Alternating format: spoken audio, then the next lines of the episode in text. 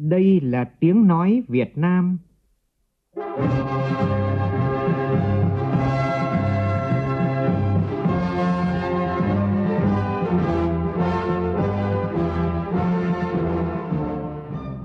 là tiếng nói Việt Nam phát thanh từ Hà Nội, thủ đô nước Cộng hòa xã hội chủ nghĩa Việt Nam.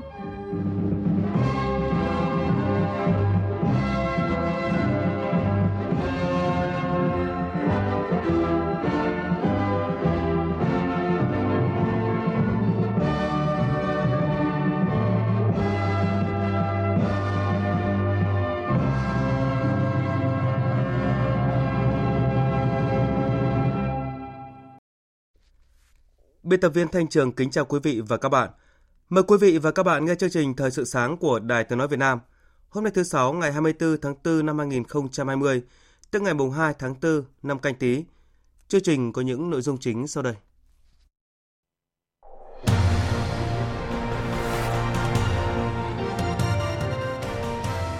Thủ tướng Chính phủ ra công điện về đảm bảo an toàn trật tự giao thông trong dịp nghỉ lễ Tết 30 tháng 4 và mùng 1 tháng 5.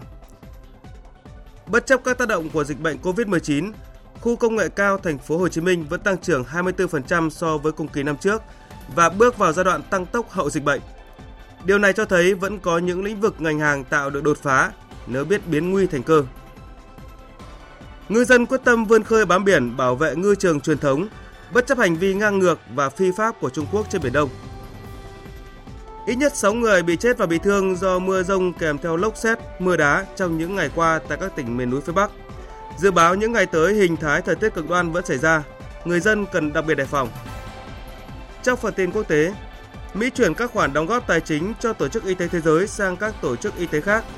Trong khi đó, Đức khẳng định tiếp tục ủng hộ tổ chức này. Lần đầu tiên, Mỹ công bố bản đồ địa chất thống nhất của Mặt Trăng, mở đường cho việc đưa người lên Mặt Trăng một cách an toàn hơn trong tương lai.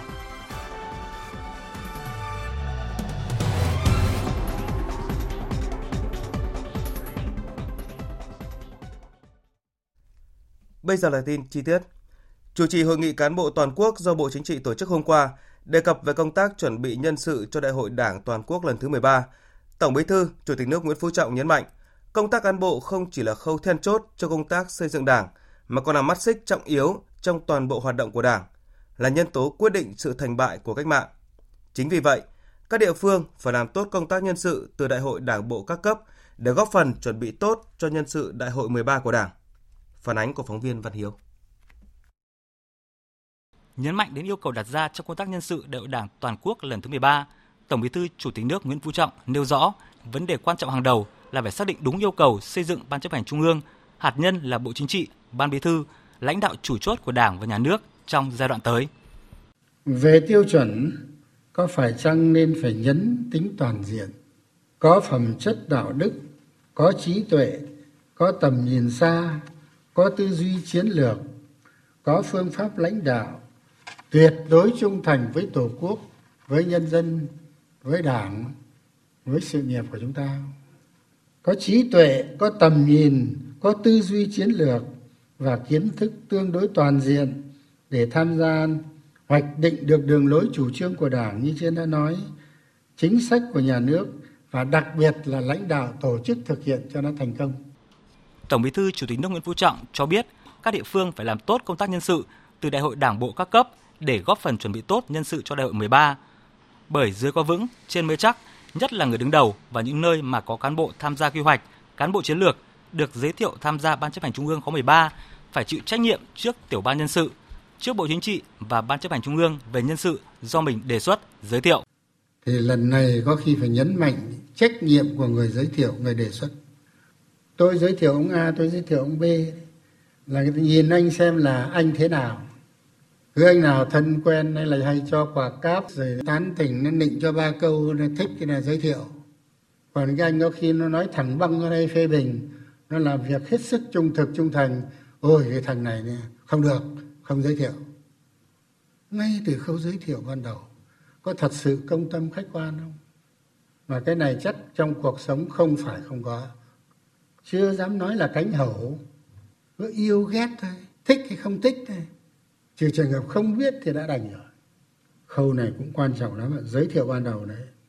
Tổng Bí thư Chủ tịch nước Nguyễn Phú Trọng đề nghị từng cơ quan địa phương, từng cán bộ trực tiếp tham gia vào công tác chuẩn bị nhân sự cần nhận thức đầy đủ, sâu sắc trách nhiệm của mình, toàn tâm, toàn ý, lo cho công việc chung, phải đặt lợi ích của Đảng, của đất nước, của nhân dân lên trên hết.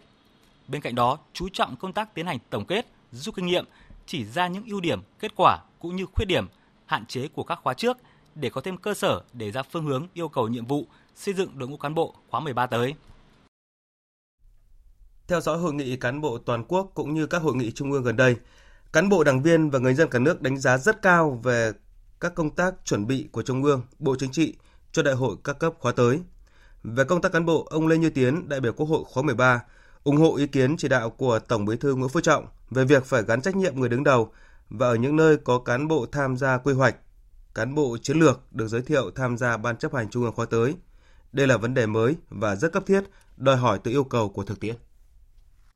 Tôi rất là thâm thía và cũng rất tán đồng cái ý kiến là người đứng đầu hoặc là người giới thiệu nhân sự vào đại hội là phải chịu trách nhiệm. Bởi vì nếu như cái người mà giới thiệu nhân sự mà không chịu trách nhiệm á, thế thì ai sẽ chịu trách nhiệm đây? Khi mà chính họ là người bảo đảm, như là người bảo lãnh cho cái việc là giới thiệu cái người vào nhân sự của đại hội. Cuối cùng sau là giới thiệu xong rồi thì gần như là không có trách nhiệm gì cả. Trong thời gian vừa qua đấy, chúng ta thấy rằng là có những người giới thiệu thì nhân sự làm việc rất tốt. Thế nhưng mà có những người giới thiệu vào thì sau một thời gian thì lại vào vòng lao lý, chịu trách nhiệm hình sự. Thế thì ai chịu trách nhiệm? Chả nhẽ người giới thiệu lại không chịu trách nhiệm gì. Đồng tình về việc phải gắn trách nhiệm của người giới thiệu cán bộ đưa vào cấp ủy, theo đại biểu Lê Thanh Vân, Ủy viên Thường trực Ủy ban Tài chính Ngân sách của Quốc hội, phải đề cao trách nhiệm cá nhân, không chỉ là người đứng đầu mà cả những người giới thiệu, bảo đảm nhân sự đó. Trách nhiệm tập thể phải gắn với trách nhiệm cá nhân. Ai là người giới thiệu, đề cử đầu tiên thì phải có cam kết bằng văn bản, không chỉ với cấp ủy cùng cấp mà với cả cấp ủy cấp trên. Nếu như sau này nhân sự được giới thiệu không xứng đáng, vi phạm thì người giới thiệu bị xử lý. Bởi theo ông Lê Thanh Vân, nếu anh không cam kết giới thiệu xong thì buông cho tập thể, sau đó để cho cán bộ đi vận động ngầm để hợp thức hóa bằng đa số thì rất nguy hiểm. Còn ông Nguyễn Trung Quế, 76 tuổi, ở thành phố Kon Tum, tỉnh Kon Tum thì tâm huyết với quyết tâm của Trung ương trong việc xây dựng đội ngũ cán bộ các cấp, nhất là cấp chiến lược đủ phẩm chất, năng lực và uy tín ngang tầm nhiệm vụ. Công tác cán bộ lần này, tôi cũng mong rằng làm sao mà thắt chặt được cái mua chức, mua quyền. Công tác cán bộ là phải thử thách phẩm chất cách mạng, phải rèn luyện, phải học tập về đạo đức, phải trung thành. Người tài là ở cái chỗ người ta có đầu óc, nói về kinh tế thì phải có đầu óc kinh tế, nói về quân sự phải có đầu óc quân sự, nói về chính trị là phải có thấm nhuần chủ nghĩa Mác Lênin, đầu óc đó ắt giặc, chứ không phải nói đường làm nào. Phải xây dựng đấu tranh ngay từ nội bộ của các cấp các ngành. Thời sự VOV, nhanh, tin cậy, hấp dẫn. Tiếp tục chương trình phiên họp lần thứ 44, hôm nay Ủy ban Thường vụ Quốc hội sẽ cho ý kiến về dự thảo nghị quyết của Quốc hội về phát triển thành phố Đà Nẵng đến năm 2030, tầm nhìn đến năm 2045 và xây dựng đề án thí điểm mô hình chính quyền đô thị phù hợp với yêu cầu phát triển của thành phố Đà Nẵng. Phóng viên Lại Hoa thông tin. Nội dung dự thảo nghị quyết quy định hai nhóm chính sách lớn về cơ chế chính sách để phát triển thành phố, gồm quản lý quy hoạch, huy động vốn đầu tư phát triển, tài chính ngân sách, hỗ trợ khởi nghiệp sáng tạo, nghiên cứu và phát triển. Thứ hai là thí điểm mô hình tổ chức chính quyền đô thị. Tại phiên họp thứ 44 này, khi cho ý kiến về dự kiến chương trình xây dựng luật pháp lệnh năm 2021 của Quốc hội, Ủy ban Thường vụ Quốc hội đề nghị nghiên cứu xem xét việc Quốc hội ban hành nghị quyết về phát triển thành phố Đà Nẵng đến năm 2030, tầm nhìn đến năm 2045. Bởi từ khi thành lập, Quốc hội chưa có tiền lệ xem xét về tầm nhìn của tỉnh, thành phố mà chỉ xem xét cơ chế đặc thù về tài chính hoặc thí điểm một số chính sách. Về nội dung này, Chủ tịch Quốc hội Nguyễn Thị Kim Ngân nêu rõ. Nghị quyết về Đà Nẵng, cái này có sự hiểu nhầm về tên gọi đó. Chúng ta chỉ cho cái gì đặc thù, ví dụ cơ chế tài chính ngân sách mà luật ngân sách cho phép, nếu có cơ chế đặc thù thì trình ra Quốc hội. Hay là cho phép cái đặc thù về cái chính quyền đô thị thì chúng ta mới cho cái Hà Nội thôi. Chứ còn nhiều cái đặc thù quá thì trở thành là không có đặc thù gì nữa. Mà hiện nay thì Quốc hội chỉ cho cái cơ chế đặc thù về tài chính ngân sách của Thành phố Hồ Chí Minh, một cơ chế đặc thù về chính quyền đô thị của Hà Nội. Thủ tướng Chính phủ vừa có công điện về việc phục vụ nhu cầu đi lại của nhân dân và đảm bảo an toàn trật tự giao thông trong dịp nghỉ lễ 30 tháng 4 và mùng 1 tháng 5. Công điện nêu rõ: các bộ ngành địa phương có phương án vận tải phù hợp, tuân thủ quy định phòng chống dịch, bảo đảm năng lực, chất lượng dịch vụ vận tải phục vụ tốt nhu cầu đi lại của nhân dân trong dịp nghỉ lễ, nhất là trên các tuyến kết nối Hà Nội, Thành phố Hồ Chí Minh với các địa phương và đầu mối giao thông lớn. Tiếp tục duy trì nghiêm hiệu quả việc kết hợp phòng chống dịch bệnh gắn với tuần tra kiểm soát, xử lý vi phạm trật tự an toàn giao thông, đẩy mạnh tuyên truyền, phổ biến pháp luật an toàn giao thông và các biện pháp phòng chống dịch bệnh COVID-19 để nâng cao ý thức của người dân, đặc biệt là không lái xe khi đã uống rượu bia, sử dụng chất ma túy. Đến 6 giờ sáng nay, liên tiếp 8 ngày nước ta không ghi nhận ca mắc mới COVID-19. Trong số 268 bệnh nhân được phát hiện đã có 224 người được công bố khỏi bệnh. Đáng chú ý, bệnh nhân ở Hà Giang đã có kết quả âm tính lần 1. Ngoài ra, 6 trường hợp liên quan đến bệnh nhân này tại huyện Đồng Văn và 2 trường hợp nhập cảnh vào Việt Nam qua cửa khẩu quốc tế Thanh Thủy ở huyện Vị Xuyên, Hà Giang cũng có kết quả âm tính. Thưa quý vị, nhằm giúp tầm soát và sàng lọc người triệu chứng lâm sàng và có yếu tố dịch tễ liên quan đến trường hợp nghi nhiễm COVID-19, các nhà khoa học tại Viện Ứng dụng Công nghệ, Bộ Khoa học và Công nghệ vừa nghiên cứu và phát triển giải pháp sàng lọc không tiếp xúc nguy cơ lây nhiễm, e-screening. Giải pháp này đã được bàn giao cho Bệnh viện Bệnh nhiệt đới Trung ương cơ sở 2 Đông Anh, Hà Nội đưa vào sử dụng. Phóng viên Tà Lan thông tin. Là người trực tiếp sử dụng giải pháp này, chị Vũ Thị Minh Tuyến, điều dưỡng viên tại Bệnh viện nhiệt đới Trung ương cơ sở 2 cho biết, nếu như trước đây, nhân viên y tế phải đứng bên cạnh hướng dẫn bệnh nhân khai báo, thì giờ đây, với hệ thống e-scanning, nhân viên y tế có thể đứng trong phòng có vách ngăn mà vẫn hướng dẫn được bệnh nhân và có thể kiểm tra được bệnh nhân khai đúng, sai hay có thiếu sót không. Vì thế, giúp giảm nguy cơ lây nhiễm khi tiếp xúc trực tiếp với bệnh nhân. Cũng theo chị Tuyến, với e-scanning, việc lưu trữ thông tin của bệnh nhân trở nên dễ dàng và thuận tiện hơn rất nhiều. Nhờ cái hệ thống này thì mình lưu trữ được rất là nhiều dữ liệu. Sau một ngày thì mình có thể biết được bao nhiêu bệnh nhân này đến khám, bao nhiêu bệnh nhân ngoại quốc, bao nhiêu bệnh nhân người Việt Nam và những cái bệnh nhân nào đã bị dịch tễ như thế nào. Thì dựa vào đây thì thống kê cho em rất là đỡ vất vả cho nhân viên y tế. Đến thời điểm này, cả nước có gần 10 địa phương cho học sinh khối lớp 9, lớp 12 đi học trở lại và tiến tới cho phép toàn bộ các cấp học đi học trở lại. Để đảm bảo an toàn cho học sinh, sinh viên, Bộ Giáo dục và Đào tạo vừa có công văn gửi các sở giáo dục và đào tạo và các cơ sở giáo dục thực hiện các biện pháp an toàn trường học. Theo yêu cầu, các cơ sở giáo dục cần thực hiện vệ sinh tẩy trùng trường lớp, đảm bảo cơ sở vật chất, trang thiết bị y tế, vệ sinh môi trường tại trường học như thiết bị đo thân nhiệt, nước sát khuẩn, nơi rửa tay bằng nước sạch có xà phòng, độ giãn cách và các phương án bảo đảm sức khỏe cho giáo viên, học sinh, cán bộ quản lý và nhân viên nhà trường khi học sinh đi học trở lại theo hướng dẫn của Bộ Y tế. Khi học sinh đi học trở lại, các cơ sở giáo dục cần thực hiện việc đảm bảo an toàn theo 3 thời điểm: trước khi học sinh đến trường, khi học sinh đến trường và kết thúc mỗi buổi học theo hướng dẫn của ngành chức năng. Bố trí chỗ ngồi giữa hai học sinh có khoảng cách phù hợp theo hướng dẫn của ngành y tế. Đeo khẩu trang đúng cách, thường xuyên rửa tay bằng xà phòng, không dùng chung các đồ dùng cá nhân, bỏ rác đúng nơi quy định. Mặc dù ảnh hưởng của dịch bệnh COVID-19 nhưng giá trị xuất khẩu của các doanh nghiệp ở khu công nghệ cao Thành phố Hồ Chí Minh trong 3 tháng đầu năm nay vẫn tăng 24% so với cùng kỳ năm trước. Hiện nay tình hình dịch bệnh tạm lắng, nhiều doanh nghiệp ở đây bắt đầu tăng tốc sản xuất với mục tiêu xuất khẩu của khu công nghệ cao năm nay đạt 20 tỷ đô la Mỹ. Tin của phóng viên Lệ Hằng. 3 tháng đầu năm 2020, sản xuất sản phẩm công nghệ cao của khu công nghệ cao Thành phố Hồ Chí Minh đạt 4 tỷ đô la Mỹ. Trong đó giá trị xuất khẩu đạt 3 tỷ 700 triệu đô la Mỹ. Các sản phẩm này được liên kết sản xuất trong chuỗi cung ứng toàn cầu nên ít bị ảnh hưởng dịch bệnh.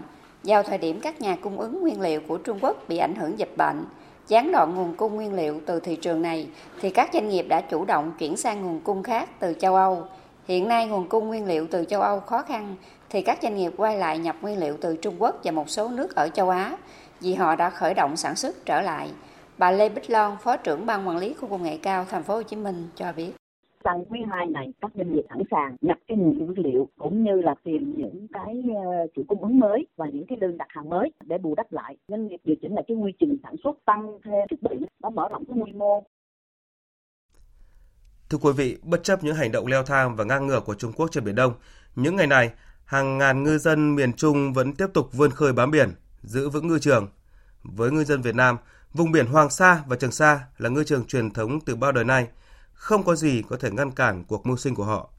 Phản ánh của phóng viên Vinh Thông tại tỉnh Quảng Ngãi. Vừa trở về từ ngư trường truyền thống Trường Sa, ngư dân Bùi Văn Phải, chủ tàu cá QNG 96169TS ở xã An Hải, huyện đảo Lý Sơn, tỉnh Quảng Ngãi, cùng 17 thuyền viên lại chuẩn bị nhu yếu phẩm cho phiên biển mới.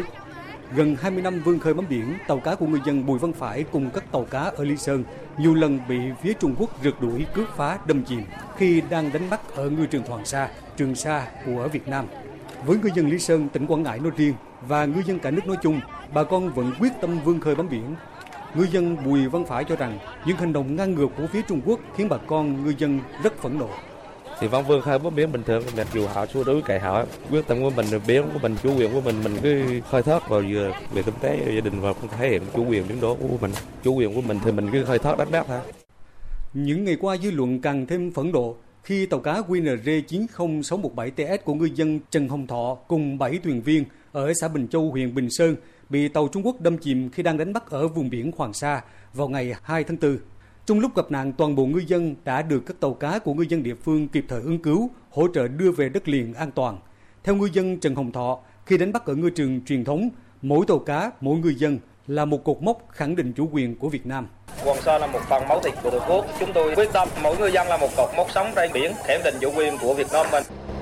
Những ngày này, từng đoàn tàu đánh cá của ngư dân Quảng Ngãi nối đuôi nhau vươn khơi bám biển.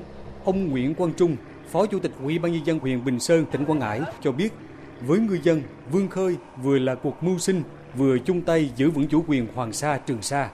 Bà con chúng ta khi ra khơi ở vùng biển Trường Sa và Hoàng Sa thì chính quyền địa phương luôn luôn sát cánh cùng bà con để chúng ta bắt liền. Tôi có những cơ chế chính sách để hỗ trợ bà con chúng ta. Vì vậy, bà con chúng ta yên tâm vươn khơi bám biển, bảo vệ chủ quyền biển đảo thiêng liêng của Tổ quốc. Những ngày qua, mưa to kèm dông lốc, sét và mưa đá đã gây nhiều thiệt hại nghiêm trọng cho các tỉnh miền núi phía Bắc và một số tỉnh Bắc miền Trung. Ít nhất 6 người bị chết và bị thương. Cụ thể, mưa to kèm dông lốc, sét đã làm 3 người chết ở Hà Giang, Sơn La và Yên Bái. 3 người khác bị thương ở Lào Cai, Điện Biên. Hơn 1.600 ngôi nhà bị tốc mái, hàng trăm hecta hoa màu và lúa bị đổ, dập nát. Dự báo ngày và đêm nay, Hà Nội và các tỉnh miền núi phía Bắc, các tỉnh Bắc và Bắc Trung Bộ có mưa to đến rất to, mưa đá và kèm dông, sét tiếp tục xảy ra. Vì vậy, các địa phương ở khu vực này khẩn trương thực hiện các biện pháp chủ động ứng phó với mưa lớn, lũ, lũ quét, sạt lở đất. Thông tin kịp thời đến người dân và cộng đồng để chủ động các biện pháp ứng phó phù hợp với mưa lớn kèm theo dông, lốc, sét, mưa đá, lũ, lũ quét và sạt lở đất.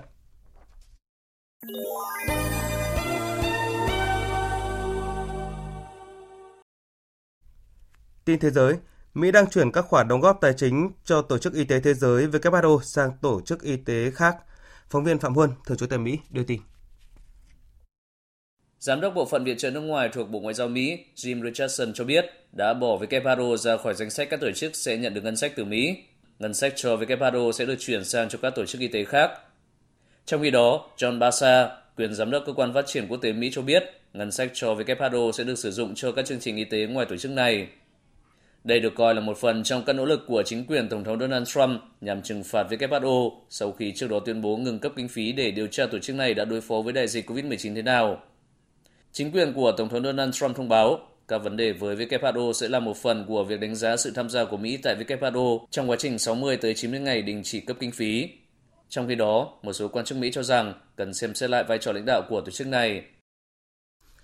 Trong khi đó, Thủ tướng Đức Angela Merkel tiếp tục nhắc lại sự ủng hộ của chính phủ Đức đối với Tổ chức Y tế Thế giới và cho biết tiếp tục hỗ trợ tổ chức này trong cuộc chiến chống đại dịch COVID-19 trên toàn cầu hiện nay. Phóng viên Quang Dũng, thường trú tại khu vực Tây Âu đưa tin. Xuất hiện trong phiên thảo luận tại Nghị viện Liên bang Đức ngày 23 tháng 4, Thủ tướng Đức Angela Merkel cho rằng đối với cuộc chiến chống COVID-19 hiện nay trên toàn thế giới, vai trò của Tổ chức Y tế Thế giới là không thể bỏ qua. Không chỉ là tại châu Phi, nhưng đặc biệt là tại châu lục này, các hoạt động của Tổ chức Y tế Thế giới có ý nghĩa sống còn. Tôi muốn nhấn mạnh rằng, đối với chính phủ Đức thì Tổ chức Y tế Thế giới là một đối tác không thể thiếu và chúng tôi ủng hộ tổ chức này trong sứ mệnh của mình. Đây không phải là lần đầu tiên người đứng đầu chính phủ Đức đưa ra tuyên bố ủng hộ Tổ chức Y tế Thế giới. Hôm 14 tháng 4, sau khi Tổng thống Mỹ Donald Trump ra quyết định tạm ngừng khoản đóng góp tài chính cho Tổ chức Y tế Thế giới, Đức cũng như nhiều nước châu Âu khác đã lên tiếng chỉ trích mạnh mẽ và xem đây là một hành động bất hợp lý và tự làm hại chính mình. Tính đến hết ngày 23 tháng 4, nước Đức đã có trên 150.000 người nhiễm COVID-19 và trên 5.000 ca tử vong. Chính phủ Đức đã bật đèn xanh cho việc tiến hành thử nghiệm vaccine ngừa COVID-19 từ cuối tháng này. Giữa đại dịch COVID-19, hôm nay người Hồi giáo Indonesia bắt đầu tháng lễ Ramadan linh thiêng, thời điểm tín đồ Hồi giáo nhịn ăn nhịn uống từ lúc mặt trời mọc đến lúc mặt trời lặn và tăng cường cầu nguyện cũng như làm việc thiện. Phóng viên Hương Trà thường trú tại Indonesia đưa tin. Không có những hoạt động sôi động chào mừng trên đường phố, nhà thờ Hồi giáo đóng cửa im lìm. Năm nay, người Hồi giáo Indonesia đón tháng lễ Ramadan trong sự tĩnh lặng. Chúc mừng hơn 230 triệu tín đồ Hồi giáo Indonesia và các tín đồ Hồi giáo trên thế giới chính thức bước vào tháng lễ Ramadan. Tổng thống Indonesia ông Joko Widodo kêu gọi người dân nỗ lực vượt qua giai đoạn khó khăn của dịch bệnh toàn cầu, đón tháng lễ một cách ý nghĩa và đầy sự biết ơn. Saatnya kita berdisiplin diri. Đã đến lúc chúng ta cần nghiêm khắc và kỷ luật hơn với bản thân. Hãy chào đón tháng Ramadan đầy phước lành như một thời điểm để phá vỡ chuỗi lây lan của dịch COVID-19 vì sự an toàn của bản thân, gia đình và xã hội. Wassalamualaikum warahmatullahi wabarakatuh. Lần đầu tiên trong lịch sử, toàn bộ bề mặt mặt trăng đã được các nhà khoa học Mỹ ghi lại chi tiết trên bản đồ và được phân loại địa chất, mở đường cho việc đưa con người lên mặt trăng một cách an toàn hơn trong tương lai. NASA đang chuẩn bị cho các sứ mệnh mới lên mặt trăng, dự kiến vào năm 2024 và có khả năng sẽ lần đầu tiên có một nữ phi hành gia đi bộ trên bề mặt mặt trăng. Trong khi đó, Viện Nghiên cứu Vũ trụ Nga đang thiết lập một bản đồ 3 chiều đầu tiên về địa hình mặt trăng, giúp điều chỉnh lại các địa điểm hạ cánh của sứ mệnh khám phá mặt trăng trong tương lai.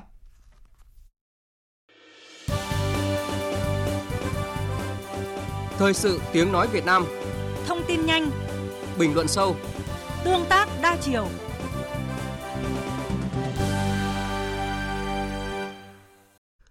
Thưa quý vị và các bạn, trở lại công tác phòng chống dịch COVID-19 tại nước ta. 3 tháng kể từ khi dịch xuất hiện đã gây ra những tác động không nhỏ tới nền kinh tế. Cả hệ thống chính trị vào cuộc chống dịch. Tới giờ, sau 3 tháng khoanh vùng dập dịch, điều trị tích cực cho các bệnh nhân và tiến hành cách ly, giãn cách xã hội, nước ta đã và đang kiểm soát tốt tình hình dịch bệnh, được báo chí quốc tế đánh giá rất cao.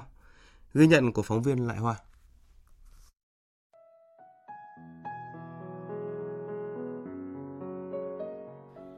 Cuộc chiến chống dịch COVID-19 những ngày qua cho thấy, hơn lúc nào hết, niềm tin của người dân vào Đảng càng được củng cố.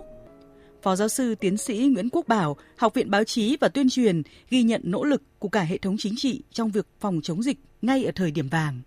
Hơn lúc nào hết, càng trong khó khăn như thế, Đảng quan tâm người dân, chăm lo đến người dân qua cái lời kêu gọi của đồng chí Tổng Bí thư, qua những cái phát biểu của đồng chí Thủ tướng thì có thể nói rằng là cái sự quan tâm của những người đứng đầu Đảng, nhà nước, của chính phủ với người dân nó thể hiện một cách mà rất là sâu sắc. Qua đó nó cảm thấy là bản chất cách mạng của Đảng, cái sự gắn bó máu thịt với Đảng với dân, và ngược lại cái niềm tin người dân với Đảng nó sẽ càng được củng cố thắt chặt hơn. Qua đây chúng ta thấy là cái sự đồng thuận trong xã hội. Một bài học lớn được rút ra qua đại dịch COVID-19. Sự lãnh đạo của Đảng, Nhà nước, sự đồng thuận của người dân chính là sức mạnh to lớn để chiến thắng dịch COVID-19. Trong đại dịch, mỗi người dân nâng cao hơn tính tự giác, nhận thức rõ hơn về trách nhiệm công dân của mình. Bỏ qua lợi ích cá nhân, mỗi người đều ra sức góp phần vào công cuộc chống dịch như chống giặc, chấp hành kỷ luật, kỷ cương, những quy định của chính quyền các cấp. Bản thân tôi rửa tay mỗi khi đi ra khỏi nhà và về nhà. Đặc biệt quan trọng là hạn chế tất cả những cái hoạt động ở nơi đông người. Những việc gì thực sự là cần thiết thì mình mới phải đi ra ngoài, còn không mình cứ ở nhà, góp phần vào việc là đẩy lùi cái dịch Covid. Trong gia đình tôi thì bản thân gia đình tôi mọi người hầu như là không đi ra ngoài, những cái công việc rất cần thiết thì mới phải đi đến nơi để làm việc, còn không thì mọi người hạn chế đều ở trong nhà hết. Truyền thống đoàn kết, tinh thần tương thân tương ái vốn có từ ngàn đời nay được khơi dậy mãnh liệt trong những ngày qua. Trong hơn một tháng, Ủy ban Trung ương Mặt trận Tổ quốc Việt Nam đã tiếp nhận và đăng ký ủng hộ 885.000 tỷ đồng của các doanh nghiệp, cá nhân và các tổ chức quốc tế ủng hộ chính phủ phòng chống dịch. Đã có hàng loạt sản phẩm khoa học của giới nghiên cứu nhanh chóng được chế tạo thành công, đưa vào phục vụ hữu hiệu cuộc chiến chống COVID-19. Ông Nguyễn Mạnh Hùng, giám đốc nhà xuất bản sách Thái Hà, người khởi xướng ra chương trình đưa máy ATM rút gạo đầu tiên tại Hà Nội, đã kịp thời hỗ trợ những người dân nghèo có hoàn cảnh khó khăn do dịch bệnh COVID-19, chia sẻ. Tôi là người đã từng bị đói, đứt bữa, có bữa không. Tôi biết ngay là bây giờ có thời này mới có những người đi bán hàng rong, họ kiếm ngay tiền ngày nào sống ở đấy. Bây giờ ở trong nhà thì kiếm gì mà sống. rồi tiền mượn tiền nước rồi phôn phách ra, rồi sinh viên bây giờ ở đây nhốt trong nhà thì lấy tiền để còn sống. Và chắc chắn có nhiều người như thế, như vậy một, nhưng mà họ không biết làm thế nào cả, họ đói thì bây giờ phải cho họ gạo. Ở đây tôi quan sát là có những người họ đến họ mừng muốn khóc. Qua dịch bệnh, hình ảnh những thành phố văn minh bất chợt hiện lên như là khuôn mẫu chuẩn mực mà thời gian dài chúng ta vẫn miệt mài tìm kiếm, gắng sức xây dựng. Đặc biệt là ý thức chấp hành của người dân nơi công cộng. Ý thức đó nếu được tiếp tục duy trì, tiếp tục làm tốt và nuôi dưỡng sẽ trở thành nếp sống đẹp của con người Việt Nam. Không chỉ nhận những tác động tiêu cực từ COVID-19, những ngày chống dịch là khoảng lặng quý giá để chúng ta sống chậm hơn, cảm nhận rõ hơn giá trị của cuộc sống, có kỷ luật nề nếp, đoàn kết và biết chia sẻ hơn. Đó là những món quà có giá trị cho cả hôm nay, mai sau và tương lai, cho mỗi người dân, cho cộng đồng và cho cả dân tộc.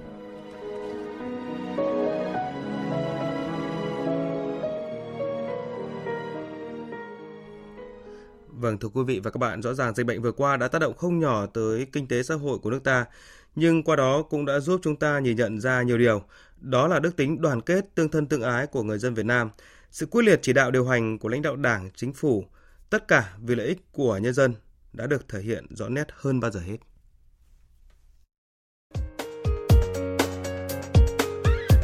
Dự báo thời tiết. Thưa quý vị và các bạn, ngày hôm nay, tất cả các khu vực trên cả nước đều có mưa đến mưa vừa, mưa to.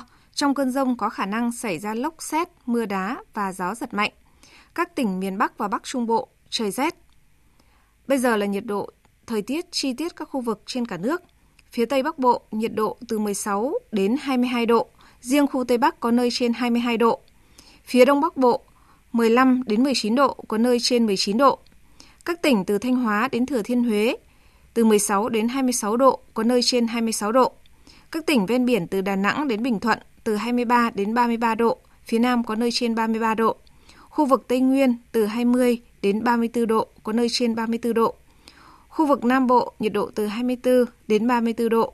Khu vực Hà Nội, nhiệt độ từ 16 đến 19 độ. Dự báo thời tiết biển. Bắc Vịnh Bắc Bộ và Nam Vịnh Bắc Bộ có mưa rào và dông vài nơi. Trong cơn dông có khả năng xảy ra lốc xoáy và gió giật mạnh. Tầm nhìn xa trên 10 km, giảm xuống 4 đến 10 km trong mưa, gió Đông Bắc cấp 6, cấp 7, giật cấp 8, biển động mạnh, đêm gió yếu dần. Vùng biển từ Quảng Trị đến Quảng Ngãi có mưa rào và dông rải rác. Trong cơn dông có khả năng xảy ra lốc xoáy và gió giật mạnh. Tầm nhìn xa trên 10 km, giảm xuống 4 đến 10 km trong mưa, gió Đông Bắc cấp 4, cấp 5. Vùng biển từ Bình Định đến Ninh Thuận, vùng biển từ Bình Thuận đến Cà Mau có mưa rào và dông vài nơi, tầm nhìn xa trên 10 km, gió Đông đến Đông Bắc cấp 4, cấp 5. Vùng biển từ Cà Mau đến Kiên Giang có mưa rào và dông vài nơi, tầm nhìn xa trên 10 km, gió Đông cấp 3, cấp 4. Khu vực Bắc Biển Đông có mưa rào vài nơi, tầm nhìn xa trên 10 km, gió Đông Bắc cấp 5, có lúc cấp 6, giật cấp 7, biển động. Riêng phía Bắc mạnh cấp 6, cấp 7, giật cấp 8, biển động mạnh. Khu vực giữa và Nam Biển Đông có mưa rào và dông vài nơi, tầm nhìn xa trên 10 km, gió Đông Bắc cấp 4, cấp 5. Khu vực quần đảo Hoàng Sa thuộc thành phố Đà Nẵng có mưa vài nơi, tầm nhìn xa trên 10 km, gió Đông Bắc cấp 5, có lúc cấp 6, giật cấp 7, biển động. Khu vực quần đảo Trường Sa thuộc tỉnh Khánh Hòa có mưa rào và dông vài nơi, tầm nhìn xa trên 10 km, gió Đông Bắc cấp 4. Vịnh Thái Lan có mưa rào, rải rác và có nơi có dông, tầm nhìn xa trên 10 km, giảm xuống 4 đến 10 km trong mưa, gió nhẹ. Thông tin dự báo thời tiết vừa rồi cũng đã kết thúc chương trình Thời sự sáng của Đài Tiếng nói Việt Nam. Chương trình do biên tập viên Thanh Trường biên soạn với sự tham gia của phát thanh viên Thành Tuấn, kỹ thuật viên Thu Hằng, chịu trách nhiệm nội dung Hằng Nga.